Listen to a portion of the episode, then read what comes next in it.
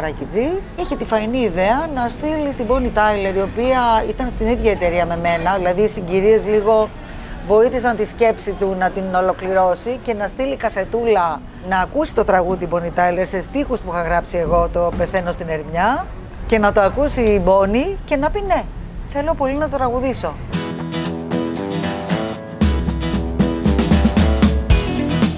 Η Σοφία Ερβανίτη μπορεί να περηφανεύεται πω έχει στη φαρέτρα της μερικά από τα μεγαλύτερα hit των 90s. Η πρώτη της εμφάνιση ήταν σε μπουάτ στη πλάκα και από εκεί στα μεγαλύτερα νυχτερινά κέντρα.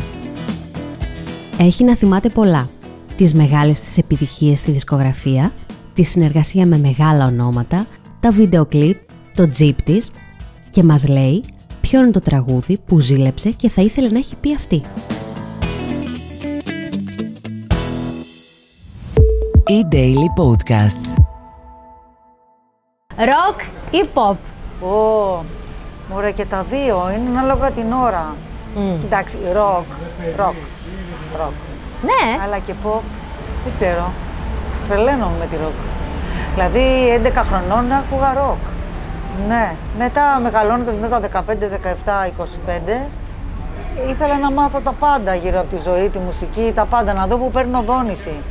Αλλά η ροκ είναι, νομίζω, είμαι λίγο βαπτισμένη μαζί της. Και ας ακούγαν οι γονείς μου Καζατζίδη και, και Διονυσίου.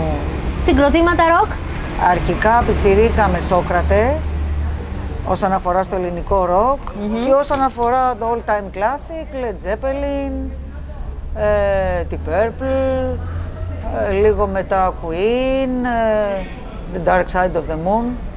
Ωραία. Τι άλμπουμ αυτό ήταν. Αλμπουμάρα. Και ωραίο εξώφυλλο. Και τότε τα ακούγαμε τα βινίλια μας, τα ακούγαμε μήνες και χρόνια. Δεν ήταν ε, ακούγαμε το CD, μπαίνει στο ράφι και μετά, μετά από 10 χρόνια που το ξεσκονίζουμε. Τα, τα scratches ήταν όλα ποτισμένα, ξέρεις, δουλεμένα. Πάρα πολύ. ναι.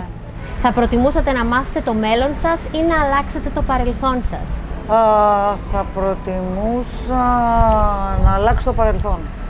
Συγκεκριμένα πράγματα; Ε, βέβαια, συγκεκριμένες βλακίες. Όλα από την αρχή; Όχι βέβαια, αλλά ένα 30% από τις επιλογές που έκανα, που επέλεξα πορείες ε, στη ζωή μου, εντάξει. Παλεύετε. Αλλά εξαρτάται πόσο καταστροφικό ήταν αυτό το 30%. Επαγγελματικά; Γενικά, γενικά, γενικά. Θέλω να μου πείτε τρία πράγματα χωρίς τα οποία δεν μπορείτε να ζήσετε. Τρία. Ω. Δεν μπορώ να ζήσω χωρίς τους αγαπημένους μου ανθρώπους και δυστυχώς ε, υπάρχουν απώλειες με τις οποίες πρέπει να ζω μαζί τους και να σκέφτομαι. Ε, το, σταθμί, το αντισταθμίζω αυτό με μουσική. Κάτι το οποίο το χρειάζομαι όλη μέρα να, να παίζει μουσική της επιλογής μου. Κερδίζετε τον Τζόκερ. Πού θα τρώγατε τα χρήματά σας; Ω, τι λες τώρα. Θα έλυνα κάποια θέματα τα οποία με ακολουθούν, θα τα έλυνα. Θα έδινα χρήματα σε ανθρώπους που ξέρω, δικούς μου ανθρώπους, που ξέρω ότι ζορίζονται, γιατί θέλω να τους βλέπω χαρούμενους. Θα ήθελα να κάνω και ένα έργο ε, που να αφορά σε παιδιά, που είναι το μέλλον μας, που μεγαλώνουν. Θα ήθελα να κάνω μια δωρεά και μια βοήθεια να μπορεί να παρέχει αυτή η δωρεά σε παιδιά. Φιλανθρωπικό έργο δηλαδή. Ναι, ναι, θα το ήθελα πάρα πολύ. Θα με έθρεφε πάρα πολύ αυτό ψυχικά. Ήδη το κάνω με την παρουσία μου. Δεν έχω την δυνατότητα να το κάνω οικονομικά.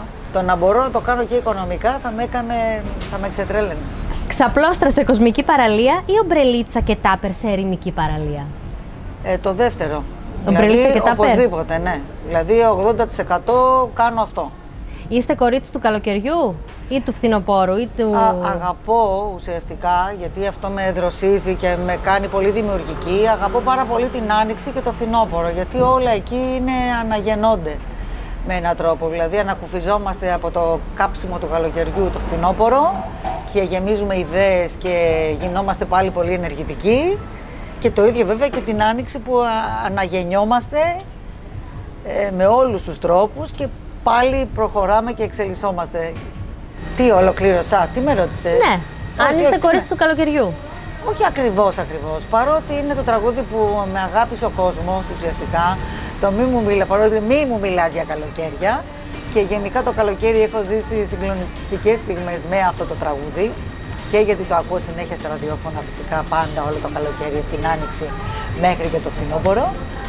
Ε, και εντάξει ρε παιδιά, το καλοκαίρι όσο και να μας καίει, είναι άλλη ελευθερία. Μη μου μιλάς για καλοκαίρια, για ακρογιαλιές και αστέρια Πες μου μονάχα πως και εδώ το ίδιο μ' αγαπά Πάντως, το μη μου μιλάς για καλοκαίρια, στην πραγματικότητα ήθελε να πει μίλα μου για καλοκαίρια αν είναι να είμαστε μαζί. Βέβαια, αν ναι, δεν είναι. Αυτό θέλω. Θέλω αυτό που ζούσα μαζί στο καλοκαίρι. Ναι, αν δεν είναι, ας, άστο, μην το πιάνεις αυτό το Ναι. θέμα.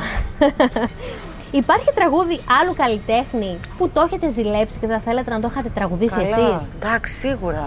Έχετε κάποιος που- που είπατε, ε ρε, αυτό πρέπει να το είχα πει εγώ. Βέβαια, έπρεπε, σιγά. Τι, ποιος μου χρωστάει να έπρεπε να μου δώσει το τραγούδι; Ναι, υπάρχουν τραγούδια. Αγαπώ πάρα πολύ ένα τραγούδι της Αλεξίου που λέει, το έχει τραγουδήσει η Πρωτοψάλ, το «Ζήτα μου ό,τι θες». Αυτό το λάτρευα από έφηβη.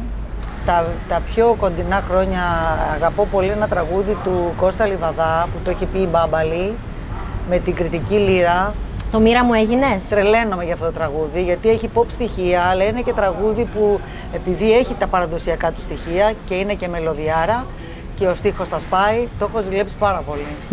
και άλλα, και άλλα. Ε, θέλετε να μου πείτε πώς ήταν η πρώτη ώρα και η πρώτη στιγμή που μπήκατε στη δισκογραφική; Ο πρώτος δίσκος ήταν με το χαριτοδιπλωμένο, το Ναι, ήταν τουρνάπλο. το σοκολατί.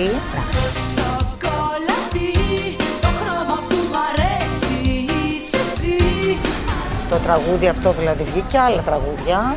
Η πρώτη Ε, στιγμή το που μπαίνετε στη άλμπουμ- δισκογραφική, πόσο χρονών ήσασταν; Ε, πιτσιρίκι ήμουνα.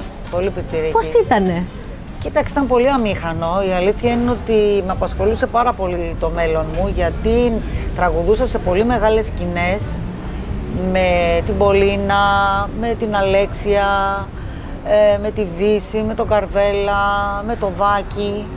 Και ήμουν εγώ ένα πιτσιρίκι και τους έβλεπα αυτούς που ήταν φτασμένοι άνθρωποι και είχαν τόση αγάπη γύρω τους από το κοινό.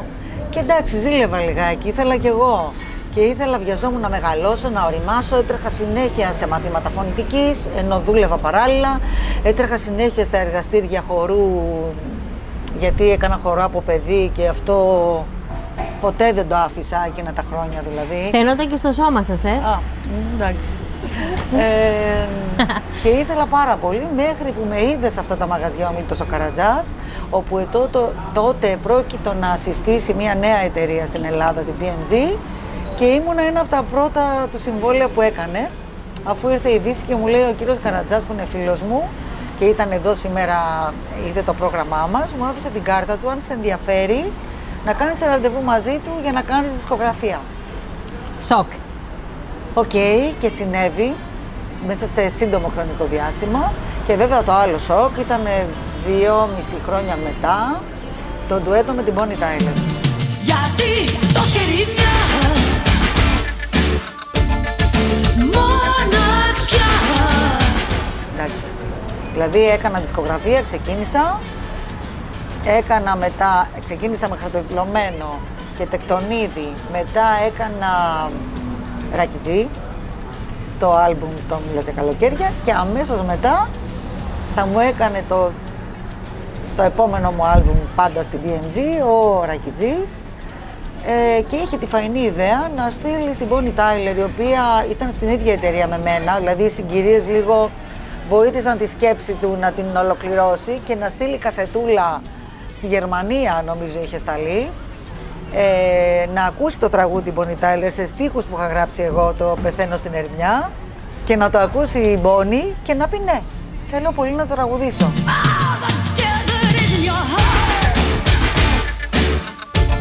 In your heart Εντάξει, δεν το πίστεψα και για πολλά χρόνια στη συνέχεια δεν το πίστευα. Τους αγγλικούς στίχους α, τους έγραψε ο Τέρης Ιγανός που είναι, πατάνε πάνω στο στίχο τον ελληνικό, δηλαδή στην ιδέα του ελληνικού στίχου έκανε κάτι κοντινό στα αγγλικά. Να πούμε βέβαια ότι ήσασταν και στυλάρα, έτσι. Φορούσατε τέλεια ρούχα. Εγώ πάρα πολλές φορές τα έχω δει και έχω πει πώς ήταν η Ερβανίτη σε αυτό το βίντεο κλιπ.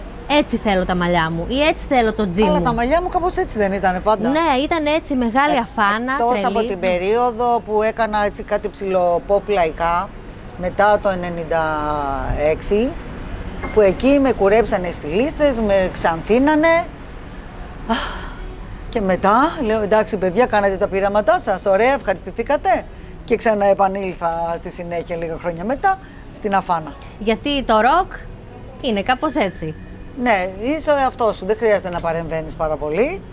Ε, Οκ, οι στυλίστες λίγο στεναχωριούνται, αλλά υπάρχουν ε, κορίτσια που βγαίνουν συνέχεια και έτσι κάνουν. ε, Τα πειράματα με εκείνες.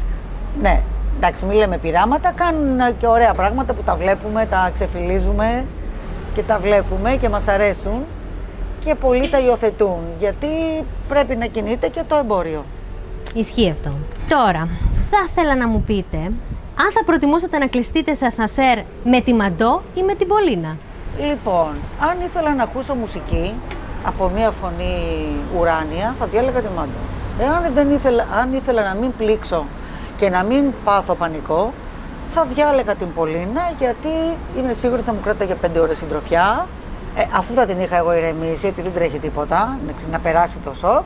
Από εκεί και πέρα, αν κατάφερνα να την πείσω να περάσει το σοκ και ότι θα μας βγάλουν, μην ανησυχείς, δεν θα βαριόμουν ποτέ. Και έτσι κάνω ποτέ με την Πολίνα, δεν βαριέμαι ποτέ. Περνάει η ώρα χωρίς να το καταλάβω. Ανταλλάσσετε την Πολίνα για τον Πίγαλη; Και να μου τραγουδήσει για να με ηρεμήσει. Φεύγει η Πολίνα από το ασα- ασανσέρ και βάζουμε τον Πίγαλη. Ναι ή όχι; Για παρέα. Α, έτσι πάει, τρίπλα, ε. Τον πήγαλε, ε.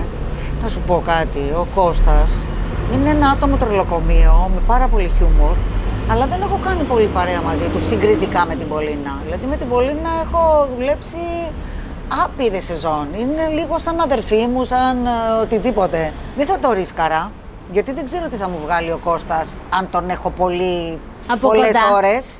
Μπορεί να είναι έκπληξη και να είναι καλό, αλλά ας μην το ρισκάρω.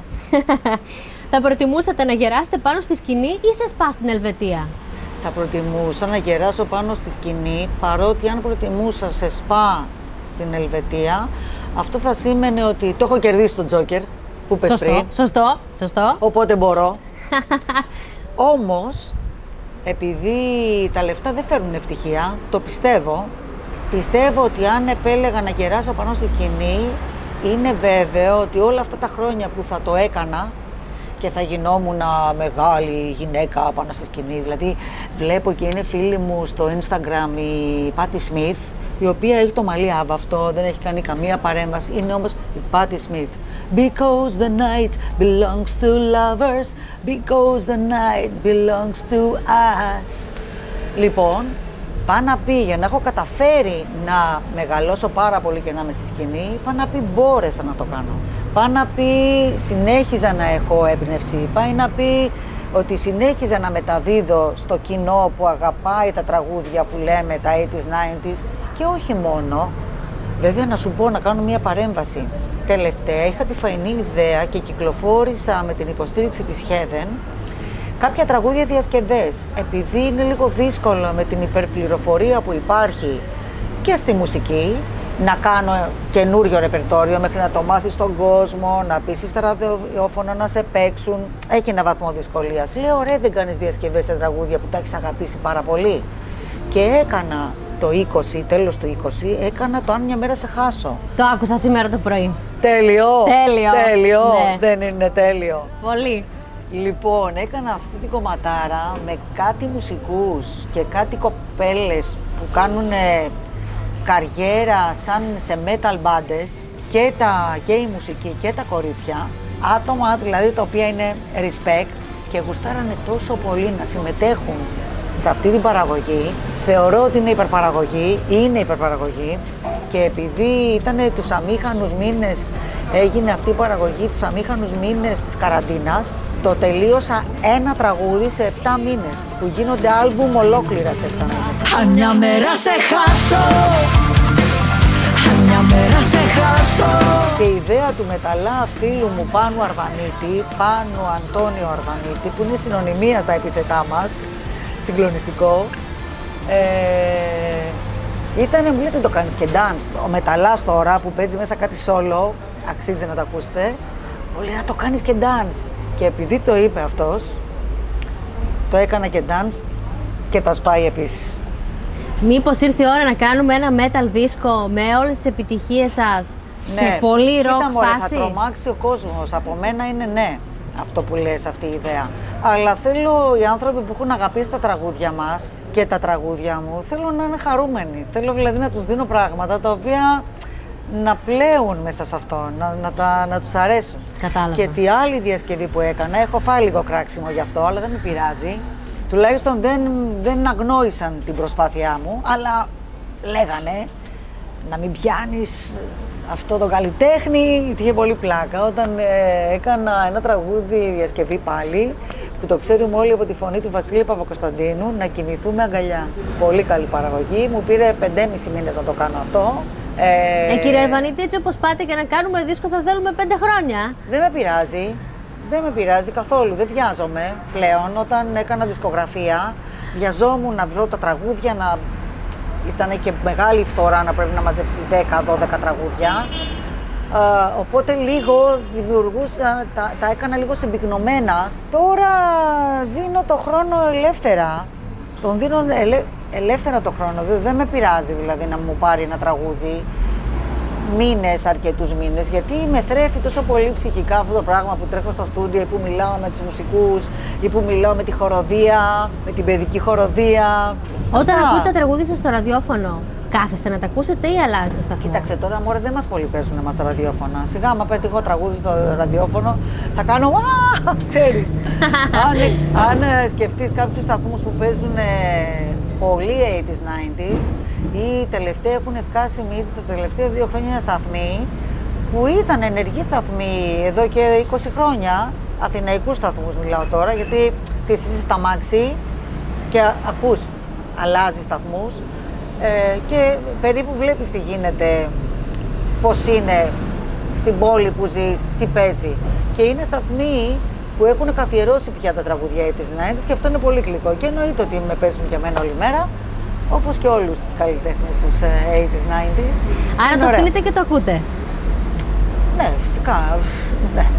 Έχετε από τη δισκογραφία σας ένα τραγούδι που είναι το αγαπημένο σας, μπορεί να μην ήταν σούπερ επιτυχία ή να ήταν η πιο σούπερ επιτυχία σας. Ποιο είναι το πιο αγαπημένο σας που όταν ήρθε στα χέρια σας και το ακούσατε το demo για να το κάνετε, είπατε «Ωρε φίλε, αυτό είναι δικό μου, τέλεια». Λοιπόν, έγινε λίγο αλλιώς. Υπάρχουν τραγούδια τέτοια, αλλά ένα τραγούδι το οποίο το θεωρώ ωραίο τραγούδι και το έχει αγα- αγαπήσει ο κόσμος.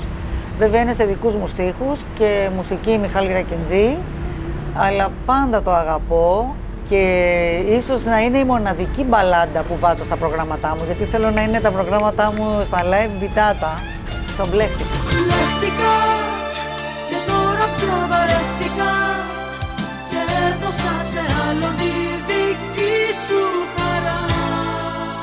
Έχετε κάποια τρελή στιγμή με θαυμαστή όλα αυτά τα χρόνια; Ή ε, τότε που ήταν ας πούμε που ήταν και πιο πιτσίρικια, που ερχόντουσαν φαντάζομαι στα καμαρίνια, που ήταν τότε κάπως έτσι και η κουλτούρα, δηλαδή ερχόντουσαν πίσω να σας βρούνε, σας περιμένανε, γιατί τώρα αυτά δεν πολύ γίνονται. Α, ναι. Ναι, ναι. Ε, εντάξει, έχω ακούσει διάφορα έτσι περίεργα.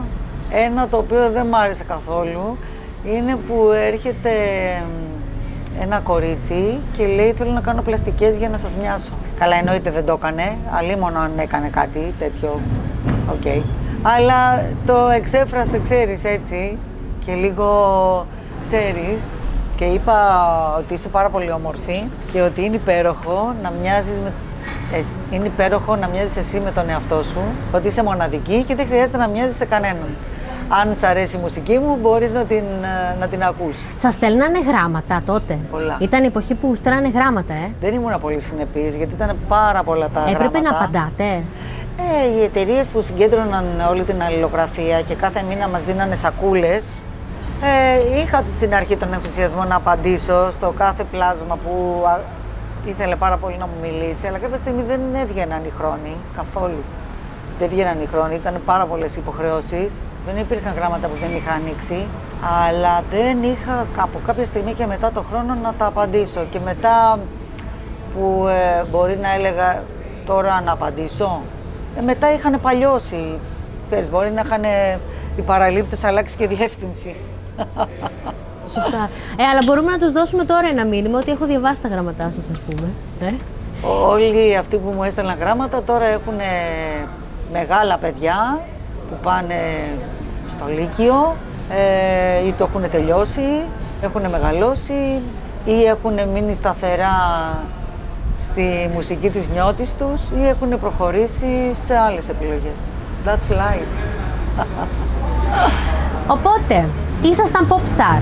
Θα προτιμούσατε να είστε rock star, αφού μου είπατε ότι σας, σας αρέσει η rock πιο πολύ; Ναι, θα προτιμώ να πω ότι θα προτιμούσα να ήμουν rockstar και θέλω να σου πω και γιατί. Ε. Ναι, ναι.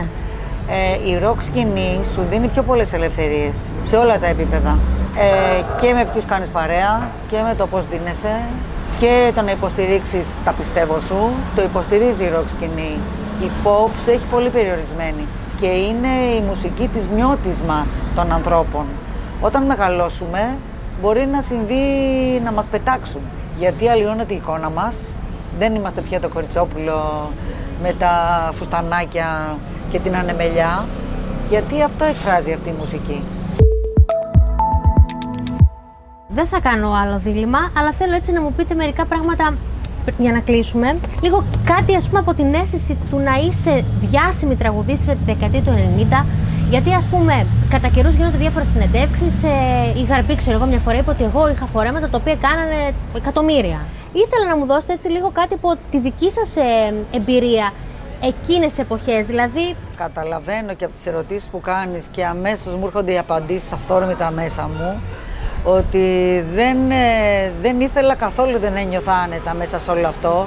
Παρότι και εγώ αγόρασα ακριβά φορέματα ε, και κάποιες φορές και από τα ίδια μαγαζιά, τα πολύ γνωστά μαγαζιά τότε του Κολονακίου που αγόραζαν ε, οι λαϊκές stars περισσότερο.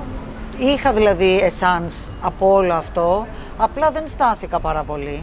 Φυσικά και δεν μου άρεσε να προκαλώ. Τις περιόδους που είχα καλή αμοιβή έπαιρνα ένα Wrangler και πήγαινα παντού και έβαζα και το 4x4 σε αντίξωες συνθήκες και τα κατάφερνα. Αλλά όχι, δεν ήμουνα ποτέ αυτό που περιέγραψες. Ήμουνα περισσότερο... Πήρα γεύση από αυτό, αλλά δεν στάθηκα πάνω του. Ήθελα να είμαι ελεύθερη.